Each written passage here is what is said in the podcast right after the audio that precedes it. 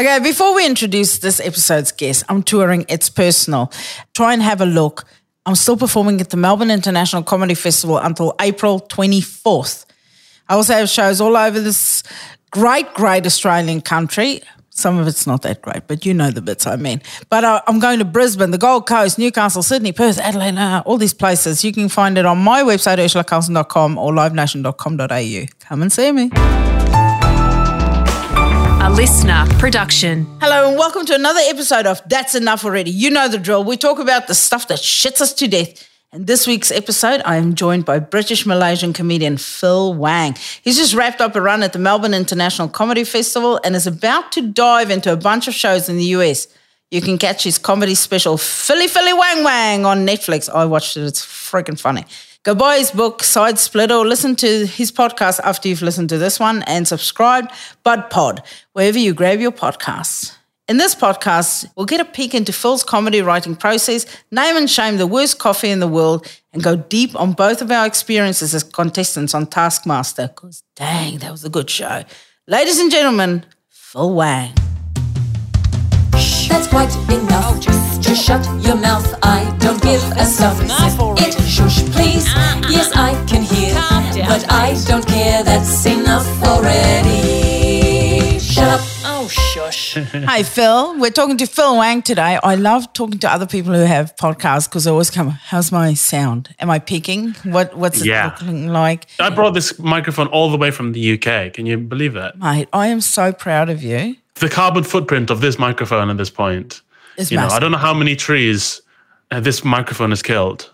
But then, I mean, surely you click that when you book a flight or whoever books your flights. I always think when I book a flight at the bottom, because I don't get the opportunity to book a lot, but say if I book a flight for my mum to come visit me, then at the bottom it says, to neutralise the carbon footprint, click this, and it's like $1.20 or something. And I'm like, shit, it's cheap. Like, it's cheap to reverse the damage I'm doing. So I reckon if everyone's been complaining about? Yeah. Like, does Greta Thunberg actually know how cheap it is? Someone should tell her. Yeah. Greta, I mean, it's only like... It's like $3. And she'd be like, oh, okay, I'll go back to school then. Yeah, I'll chill out. I'm sorry, boomers. Like, I take it all back. Like, if I take at the end of the year $100 and I just go to Air New Zealand and I go, here you go, guys. This is for all of it. This covers all of it. And then maybe for someone else who's not going to cover theirs. That should cover all of it. Surely. I'll shout them. I'll shout a couple of people. This is a new word I've learned, shout. Oh, you didn't know shout before? I didn't know shout. Do Kiwi say it as well? Yeah. For ride. I'll shout you a... Yeah, it took me a while to get used to, because I'm from South Africa, so we say, I'll stick you a beer. Wow, stick. Yeah, stick means I'm going to pay for you. No, I'll stick you. So when you say that, as a South African... Trust the South Africans to have the most sort of stabby sounding one. Yeah, super aggressive. And with this accent, it's like, no, Phil, put your money away, I'm going to stick you. You know, it is very aggressive. Although, to be fair, shout isn't too much more peaceful, actually. Yeah, no, but shout at least you don't think I'm going to end up in hospital at the end of it. But it's not. What do you say in the UK? I think I'll just get you a drink, or I got this. My treat. I'll get. We're old fashioned. We're old school. That's where where the language started. We're still on the original words. Yeah. Hey, okay, so we're in Melbourne at the moment. Yep. Doing comedy festival. Is this your first festival? Because I feel like both of us sort of got fucked. I mean, everyone got fucked over by COVID. When I get anyone that asks me, hey, can you... Except for Amazon. Oh, yeah. I mean, if you are rich enough to build a rocket, a penis-shaped rocket, you are unaffected by any of this.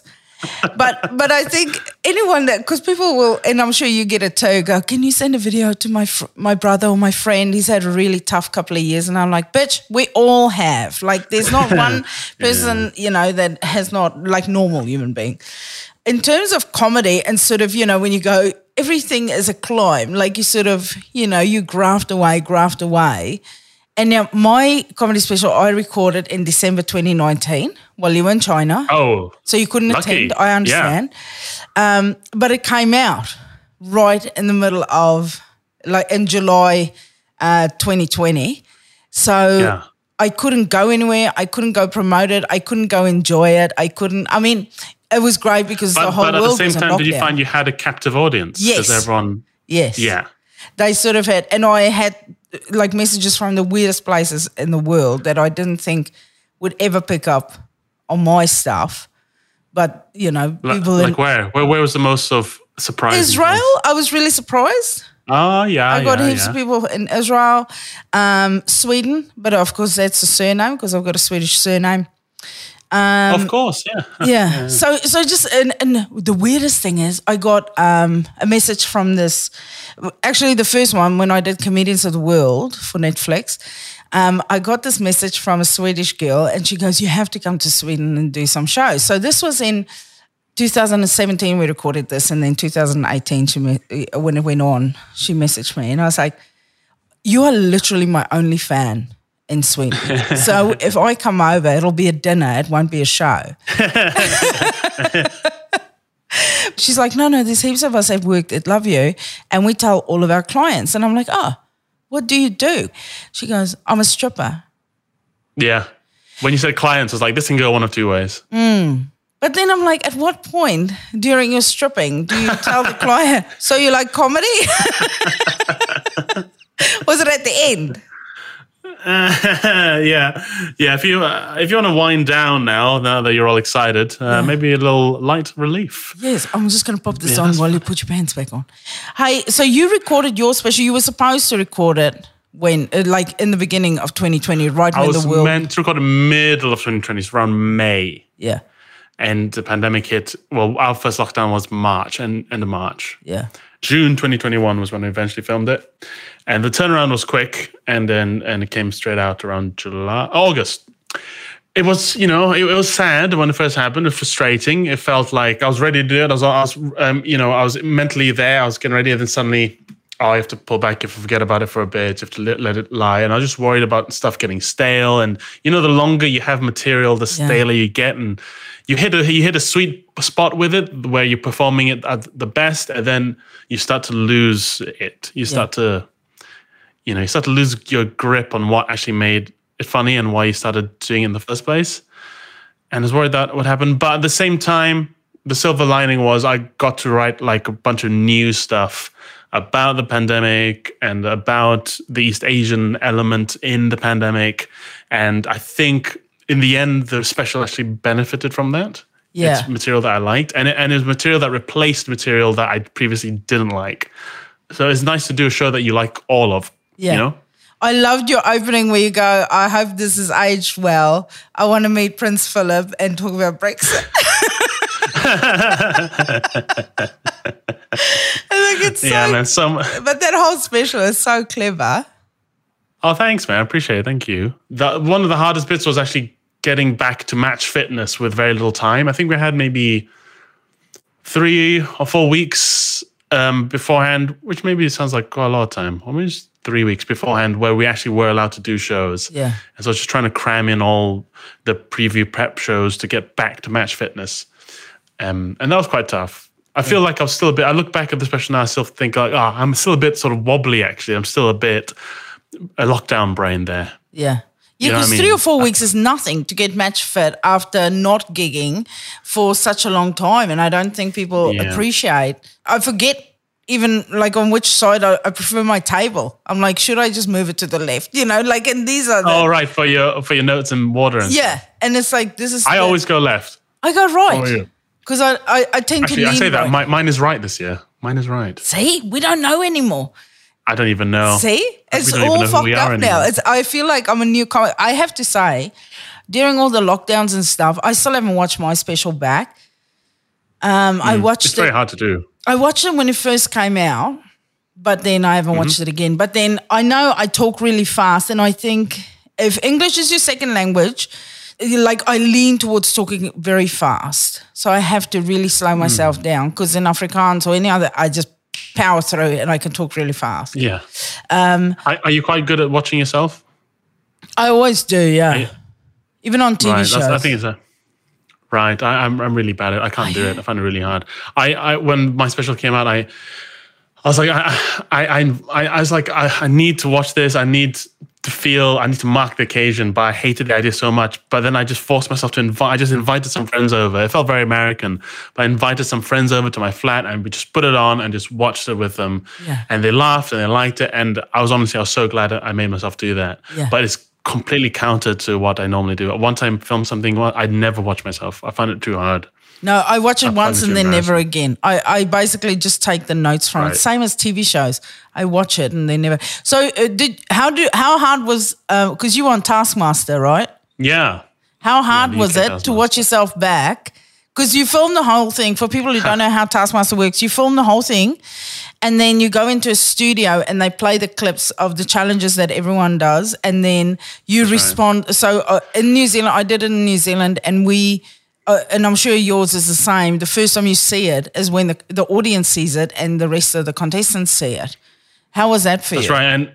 And also by the time you're in the studio and you're watching these tasks again, it's been potentially like 4 months, 5 months. Yeah. It can be a while since you actually did it. And I mean, I forgot a lot of the time what I actually did. Yeah. And that was always interesting. I think it helps you in the studio because you actually are like fresh to it. You are interested in yourself in what you did because you can't remember. Yeah. At least I couldn't. Yeah. But a lot of the time I was just frustrated with myself for not doing better or not thinking more carefully about things or just being a bit lazy or tired. You know. Where did you end up in the show? First, dead last. My first couple of episodes I was doing all right and then I just started sliding and I was dead last at the end. Mm. And since then I've been on like quiz shows, like celebrity versions of quiz shows in the UK, and it's my mission now to win all of them to make up for Taskmaster. I've now collected the trophies for Pointless, Richard Osman's House of Games, and Mastermind. It's like a PTSD. I'm going to keep doing quiz shows and win all the trophies to make up for this original sin of how badly I did on Taskmaster. How did you do? Dead last. Same, really interesting. Yeah, dead last. See, common denominator. I learned so much about myself when I watched the show. And how I approach things versus how the other comics approach things. I was just totally blown away. Yeah. Did you learn anything about yourself? I think I probably learned I was quite indecisive because what they keep out of the final edit is like how much you try another idea and it doesn't work out and panicking a little bit. And sometimes I would just be a bit lazy or a bit frustrated.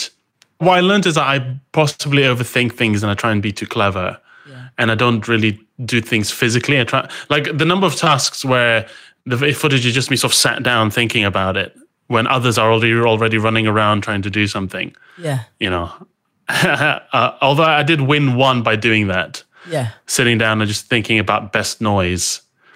And the other people were throwing guitars onto the ground and throwing custard at the wall.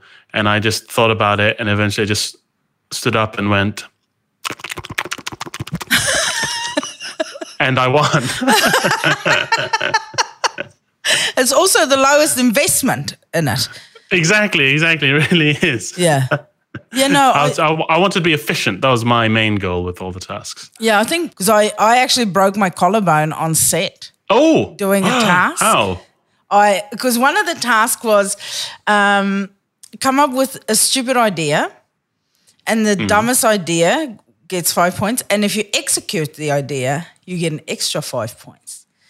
So I then thought what would be a great idea. Like I had a few ideas first and then I thought I am going to build a ramp. So we're on this big like farmlet type scenario, like basically a mini farm. And it had a big steep driveway and I'm going to build a ramp in the driveway and ride a mountain bike that we bought for $50 from Kmart. So quality through and through.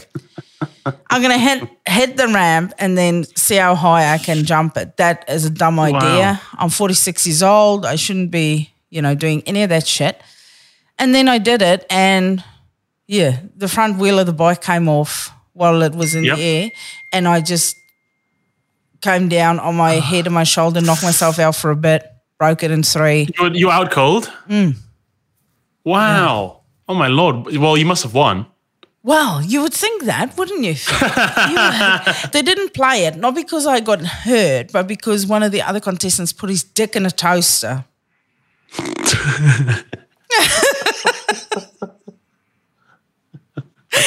Oh, no.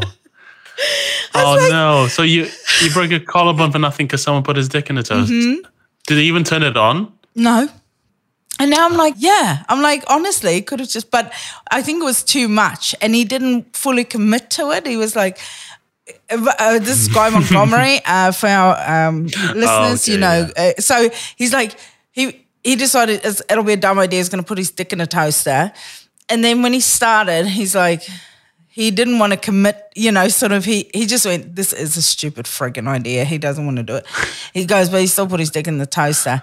And all I can think is like, toaster, like I've got a toaster. I can't put a, you know, like my thumb in the toaster. How big is your dick? Like if you, like this thin, what are we, or you're squeezing it in like a marshmallow. There's too much, I think, logistics for you to unpack at home, like too many questions to answer. Right, okay. Yeah, but... yes, yeah, it was too intellectually complex for the show. I think that's why they didn't want to do it. Also, WorkSafe New Zealand would have had a little shit fit if that had gone to air, I think. I mean, the show's really asking for trouble, giving the task... Think of and then execute the dumbest thing possible. Honestly, that's like basically saying, giving a sharp knife to a toddler... Yeah. And just seeing how it goes. Like, and also our director was another comic. So there was no adults supervising us. Yeah. Yeah, that's dangerous. Yeah. That's dangerous for sure. So, yeah. So where do you reckon you'll go from here? Like, what do you want to do? What do you want to be when you grow up? Because you've done Netflix. So is there something bigger than that? Touring stadiums? I'd like to slap someone at the Oscars. And get away with that? That's the next step up. Yeah. Who could I slap at the Oscars? I was going to say, if you and I are ever at the Oscars together, I'll give you the go-ahead to just come up and just fully clock me. Oh, great. Yeah. And then vice versa, if you're on stage and I'm there... Yeah. And if you could get footage of you in the ambulance leaving the Oscars, I think that'd be great television. I'll text when it's ready. Get the cameras out. But I mean, the next thing is another special, doing tours, and I've started doing bits of acting here and there, being in little bits here and there, and you know, the thing. What's nice about this career and the line of work that we do is it's so varied, and you can do so much and try so many different things out, and there's plenty. Which one? What do you prefer? Like I was talking to Dave Hughes, another comic today, and we were talking about television and how like I only do television to get people to my stand-up shows. That's my number one. If people think of me, I want them to think, oh, that's stand-up. I don't want them to think that girl from TV or that elderly woman from, I want them to think stand-up. That's my number one, because that's my number one love. What would be your number one love? Like what would I want people to call me? Or if they say you can only do one thing from here on out, it's writing, it's performing, it's what would it be? I think I'll probably have to say stand-up. And... That answer, that's always been my answer. Although now I feel like I'm getting to grips with writing. I just wrote a book, which was a really interesting experience. And what's it called? It's called Side Splitter. It's about being mixed race, and it's sort of funny, memoirish kind of thing. And I really enjoyed writing it. I'm not sure actually if I really enjoy writing or if I just really enjoy not even having to leave the house to do comedy. Yeah. Because then you just stay at home and literally just type on your computer all day, and that's pretty great. Yeah. But I do love stand-up. And when I wasn't able to do stand-up for months because of the pandemic and I came back, it was like coming up for air. You know, it felt like I'd finally caught my breath after months and months, and I felt like myself again, which is all very cheesy, but it's very true. It's a great analogy. I felt like that too. I'm like, oh, thank God, I'm finally... It felt like I was trapped on a cruise ship and I couldn't leave. Mm. And then when I finally... Now in Melbourne for the comedy festival, I finally feel like I've done one or two gigs in New Zealand, but it wasn't proper gigging. You know, it's like spots here and there. But now that I'm here, I'm like, okay, good. We're sort of back. I can trust the system again. I feel like I can trust the system.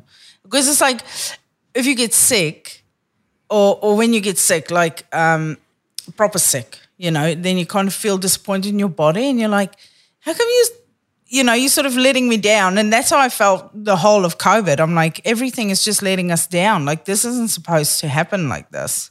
This isn't the shit that I signed up for. I want to struggle at the airport, not with disease.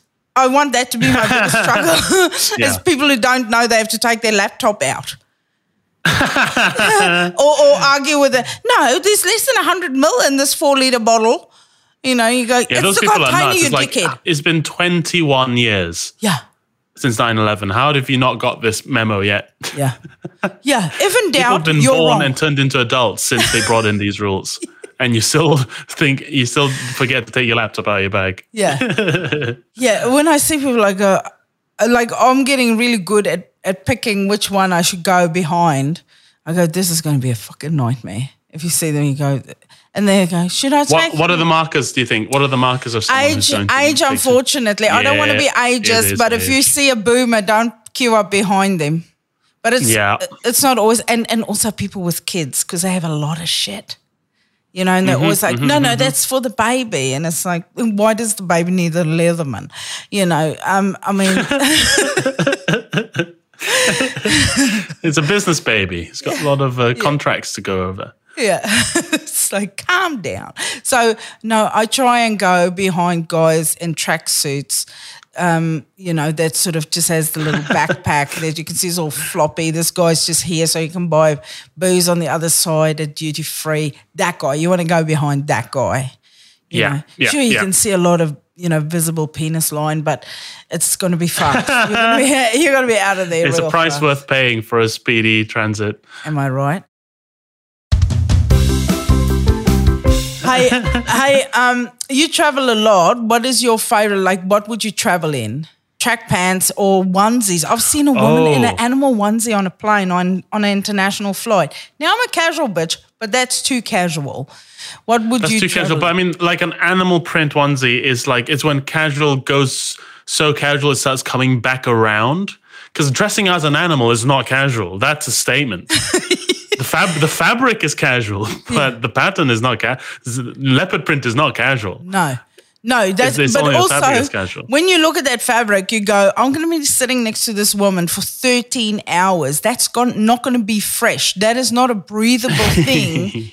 13 hours down the track, both of us will be regretting her lifestyle choices. Clothes-wise, I finally figured it out. I wear I've gotten a pair of tracksuit pants that are comfortable but look okay enough that you can be in the airport wearing them. And I've underwear on, but once I'm ready for Betty Buys on the plane, I go to the toilet and I take off my underwear and I go commando. Yeah. Is that too casual? No, that's a hot tip. No, I put my pajamas on a plane too. I go I go full gym jams. But I wear an outfit that's already technically gym jams, and the transition is I take off my underwear. Yeah. That's a hot tip. I think try not to wear anything white because there's nothing worse than getting a bit of plain food on you within the first half hour. Yeah. And you're like, okay, I've got a brown smudge on my shirt for the next day. Yeah. Nonstop. Yeah. I'm looking at that. Yeah. Yeah, and you will. I think it's impossible not to get something on you in a plane. It's like when you eat a curry, it's going to happen. Yeah, and it's right there. You've got your elbows up closer than they've ever been in your life. Yeah, and you're trying to use utensils in this tiny little space, and you're gonna flick stuff on you for sure. They love to give you something saucy on a flight too. They do. Or the coffee is always 40 million degrees hotter than on the ground. I'm like, hey, I'm of an age now where I'm starting to enjoy a hot coffee. You know, our elderly people really enjoy hot coffee, We like a... Oh, really? You get extra hot? Yeah. If you ever go to a cafe, sometimes you get a coffee and as soon as you touch the outside of the paper cup, you're like, this is too hot. I'm not going to be able to drink this till Wednesday. That cafe probably serve a lot of elderly people because elderly people like lava coffee. It's like your mouth starts dying or something. You get to a certain age where you go, this will be hotter. It needs to be like your parents. Do your parents like a hot cup of tea? Just to feel something again. I think so. Mm. Yeah. They like to be on fire. Like, honest, if I walk in and there's a lot of older people sitting in the cafe, I go, "Can I have a coffee? Not too hot." And then they go, "Oh, okay, cool. And because I did a whole thing about coffee and how crazy sometimes, you know, because that's the one thing, like you can spend, say, $5 or whatever, you pay $5 for a cup of coffee. And as soon as you walk out, you go, "I'm never going to be able to drink this." You just bring it up to your mouth and just the smell, you're like, the milk is burned, everything's shit about this cup of coffee. You just throw it in the bin. Nowhere else will you pay $5 and then go, "Oh, it's utter shit that they've made." And you'll just go with it. Like we're just, my bad. We never go back to the barista. I go with it. I you know, if the coffee's bad, you know, it's like that's a shame. But then it just becomes a purely logistical consumption. It's just like I need to wake up. Yeah. Oh yeah. Yeah. I'm here just for the effect now. Yeah. Just the chemical effect. That's all I need. See now it doesn't have to be pleasurable every time. See, and you'll change your mind about that, Phil. You're a young man. You're in the prime of your life. You're like 32. You will see, and the older you get, you go, you're going to realize, oh, I've only got a certain amount of words in my life. I've only got a certain amount of coffees in my life. I am not making room in my life for one shit cup of coffee. I've walked out of a cafe, gone, "This is shit," put it in the bin, walked into the next cafe and got another one. I would rather try 3 different cups and throw away money till I get a good one and then go, "Finally, Mama can function today." But I can't not have that coffee. I think that's admirable. You've been spoiled by Australia and New Zealand maybe because coffee around here is really good. So we're much more willing to put up with the shit in the UK. Yeah, I've had coffee there. Have you had coffee in Canada? In Canada? Yeah. No. Oh, yes, I think I've been to like Tim Hortons and stuff because it's impossible to go anywhere else. Yeah. No, people go, "Oh, you should go to Tim Hortons," and even that is shit. It's like it's watery and I don't want Canadians to come at me, but your coffee is subpar. Like the whole time I was there, I only once had a good cup of coffee and it was made for me by a Kiwi barista. But I mean... Yeah, that makes sense. You can never complain. Melbourne is the most I drink coffee ever. I only ever really drink... I drink one... this is so stupid of me. I bought like... In my house, I have a coffee grinder. It's like a smart grinder. It's all high tech and expensive. I've got an espresso machine with like a frother next to it. And I have one coffee a morning. And if I have any more that day, I lose my mind. I only have one coffee a day. But when I'm in Melbourne, because the coffee is so good here, I'll have like 2 or 3. Oh, stop. And I start to lose. I know. It's too hedonistic. Yeah. And I start to lose my mind. It's not good. You should just ride that wave. You should just like try and write like 4 shows while you're here. Hey, so in the UK, because I've chatted to a few UK comics, and then I go, "What shits you?" Are you familiar with that term? What shits you? What shits you? What annoys you? What bothers you? Yeah. Yeah, so what absolutely shits you to death about other people? You know what? Noise, and this is when I'm going to sound like very old, but any unnecessary loudness or noise, even just hearing earlier about your Taskmaster's task of making the loudest noise made me anxious and angry because I'm very aware of noise pollution. I live in a noisy city in London and I hate noise and I'm very sensitive to it. And so anyone who's raucous, if I'm out on town and someone's, whether they're lads or ladies, whether they're going, singing a football song or screaming because they haven't seen each other for ages and they're excited about the hen party, I hate them all equally. I think they all need to be quiet. If someone's noisy on public transport, which I consider to be a sacred space, I just get up and I go to another carriage. Like Mr. Magoo. Yeah. I have no time for noise. And it's not good because it makes it harder to live life. Yeah. Because life has noise in it. Because I've got a very loud friend and I love her, but she's from Texas and she has no indoor voice setting. Oh, yeah. People who don't have any awareness of their loudness of their voice. Yeah. I said to her, look, and she grew up on a ranch in Texas. So she is extra. Like you take that American loudness and multiply that by 3,000 And that is her? Oh, dude, I had a friend who I went to school with, and he was so loud. He's quite a flamboyant guy. He's a sweet guy, funny guy, very talented, clever guy, but he had no awareness of how loud he was being. And we were at some cafe just having a coffee or having lunch or somewhere, and he was going, and blah, blah, blah, blah, blah, blah, blah, blah, blah, blah, blah, blah, blah. And it was just us and another table of like five people. It was just us two on this table here.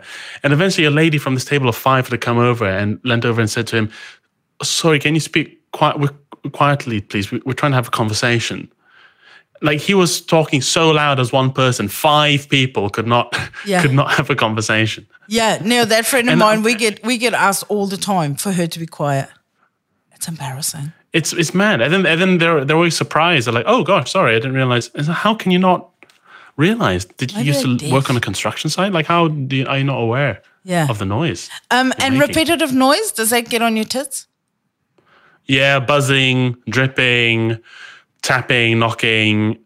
It drives me crazy. I wish I weren't like this. Wait, you know what it is? Maybe because I started meditating like a few years ago, and it made me much calmer in general, but now I need like quiet more than I used to. Yeah. Oh my God. I can't. When I have to change my text notification thing often, and I put my phone on Do Not Disturb quite a lot. Because it's the best. That repetitive ding, ding, or if somebody sends you a text message and they don't finish their thought in one text, they go, oh, and ding, I forgot to tell you, send. I'm like, it's one motherfucking thought, send it in one, because now I've had ding, ding, ding, ding, ding, ding, ding, for you to say to me that Karen just got divorced. Just one letter at a time. Yeah. It's just frustrating. Yeah. And what about I was once on a flight, a long flight, and the guy in front of me, well, it was a fancy Middle Eastern airline. Yes. So they had Wi-Fi the whole flight, which is horrible, because what's nice about a flight is that you literally cannot be in touch with the rest of the world. Yeah. You are forced to just have some alone time where people can't get in touch with you. Yeah. But this guy was obviously thrilled, and he was in the seat right in front of me, and he had his text on, and he was just texting with full-on doop, you know all that? Doop, doop, doop, ding, ding, ding, ding, doop, doop. And I was like, I'm on this flight for 12 hours.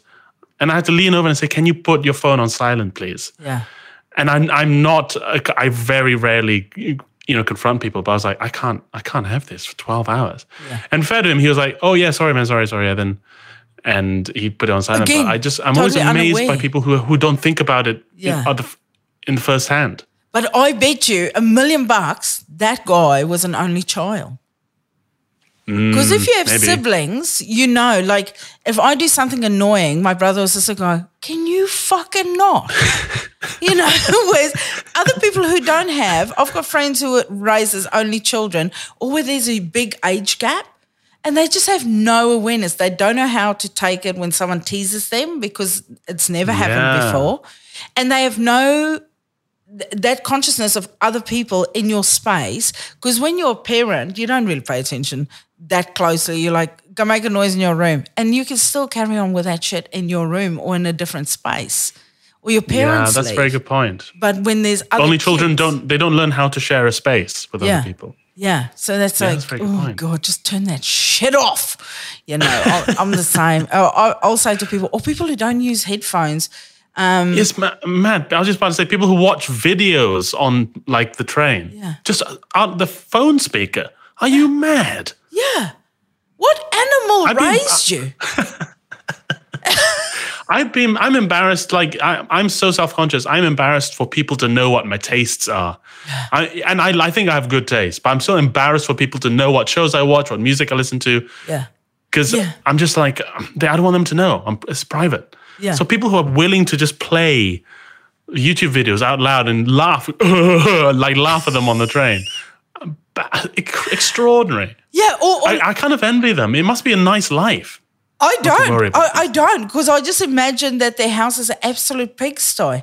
I immediately think you're not very, very tidy. Like if you're that messy in your head, your house must be a fucking disaster area, because even those people that'll walk with their phones like this in their hand with it on speaker and just talk to a friend, and they walk into a crowded room or public transport, and you're like, what is up? Like, how is that? I don't want people to think when I'm walking in the street, I never answer a text. I can feel a vibrate in my bag or on my watch that a text is coming in. I never stop to check it. I can't stand for people to overhear my conversations either. And so if someone calls me while I'm on the train, and because I'm in the UK, I'm on the train a lot. Yeah. If someone calls me on the train, I will pick up and say, I'm sorry, I'm on the train. Yeah. I can't speak. Yeah. Even if there's no tunnels, even if there's perfect signal, I'm like, I'm on a train. I'm not speaking on the phone on the train. Yeah. I don't want people to hear what I talk about. Even if it's a normal conversation, a boring conversation, I don't want people to hear my conversations. No. Because they'll judge me. Because I know I would judge anyone I hear. Yeah. I'm the same. When you're in the business lounge, bit of a flex. When you're in the business lounge, and it's always the same type of guy who just on his phone really loud and walking up and down, and you're like, pick a spot that's semi-private, tone your voice down by 40 fucking decibel and just take that call quietly. But it's always the same guy, and then you listen to their conversation and you go, it's not interesting and it doesn't sound important. This sounds like it could wait. You don't have to take business and business lounge this literally. Yeah. And make your business your business. I don't want to hear your business. I want to listen to my business. I wish they'd call it the Mind Your Business Lounge. Yeah. That would be my kind of lounge. Yeah. If you go in, there's just a big sign, mind your own fucking business. Oh, it looks like I'm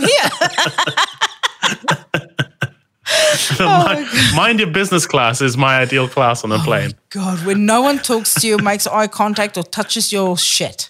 That's the best. What about you, shits you, that you wish you could change? About myself? Mm-hmm. Oh, that's a very deep question.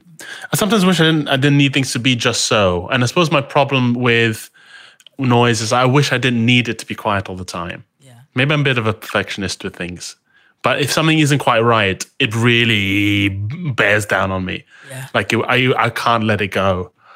And it really annoys me. And I have to go back and do something about it, you know? Yeah. I wish I could just let go of things. Maybe this comes with age, like you say. Maybe I'd love to be at a point where I can do a task. First idea comes to mind, get it done and move on. I'd love to be able to do that, but I can't really. Well, I've got good news for you, Phil. As you get older, you're going to start losing your hearing and it won't bother you as much. That'd be great. I'd love a bit of tinnitus, actually. Oh, honestly, you're gonna be 55 and just be the calmest dude in the world with your meditation. You go, fuck, things have really quietened down. They haven't.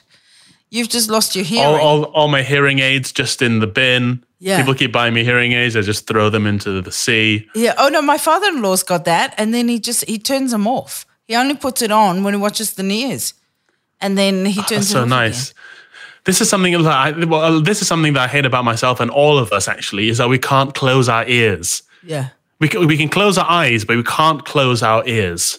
I wish there's a flap. I wish like your earlobes were, you could control and you could just put them into your ear holes. Like airplane wings. We just wings up. God, like, that's a design flaw. A plane bringing its gears in. I'd love to be able to just...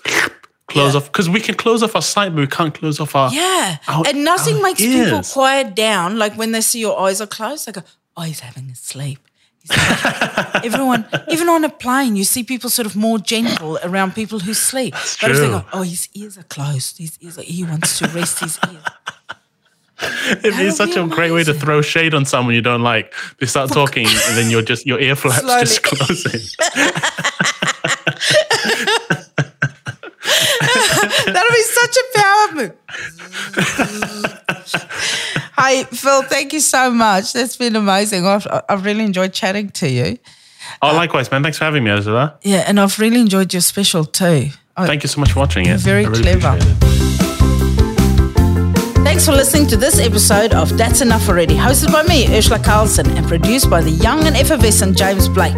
The supervising producer was Nick McClear, and special thanks to Ella Leaf and Beck Sutherland, who are both currently getting pedicures. If you like this episode, please remember to subscribe and share with a friend.